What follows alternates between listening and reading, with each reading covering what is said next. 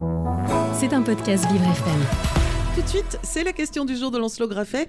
Ce matin, la question c'est quel sera le protocole de sécurité de la cérémonie d'ouverture des JO Bonjour Lancelot. Bonjour Dominique. Les tirages au sort vont bon train pour les Jeux Olympiques de Paris 2024. Pour les personnes préinscrites et désignées, il est d'ores et déjà possible de prendre des places pour assister à la cérémonie d'ouverture de Paris qui aura lieu le 2 août de l'année prochaine, un événement suivi par la planète entière qui va bien sûr engager la responsabilité de la France sur sa sécurité, garantir la sécurité des milliers de spectateurs qui exceptionnellement pour ces Olympiades se réuniront à l'extérieur pour suivre cette cérémonie qui prendra place sur et autour de la scène.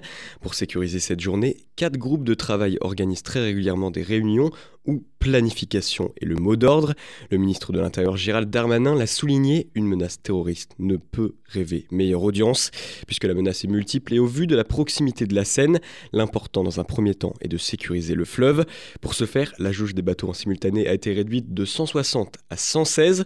Plusieurs exercices sont aussi effectués pour savoir si les mouvements d'eau inhabituels de cette journée poseraient problème.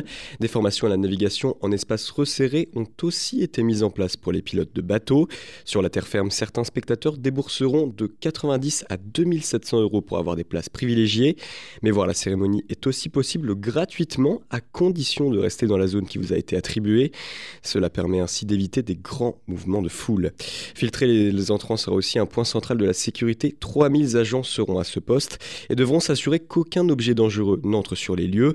Le ministère de l'Intérieur essaye au maximum d'éviter d'avoir à réquisitionner l'armée, comme avaient été contraints les Britanniques en 2012. En tout, 45 000 policiers et gendarmes auront la charge d'encadrer cette journée, un nombre qui pourrait être amené à évoluer.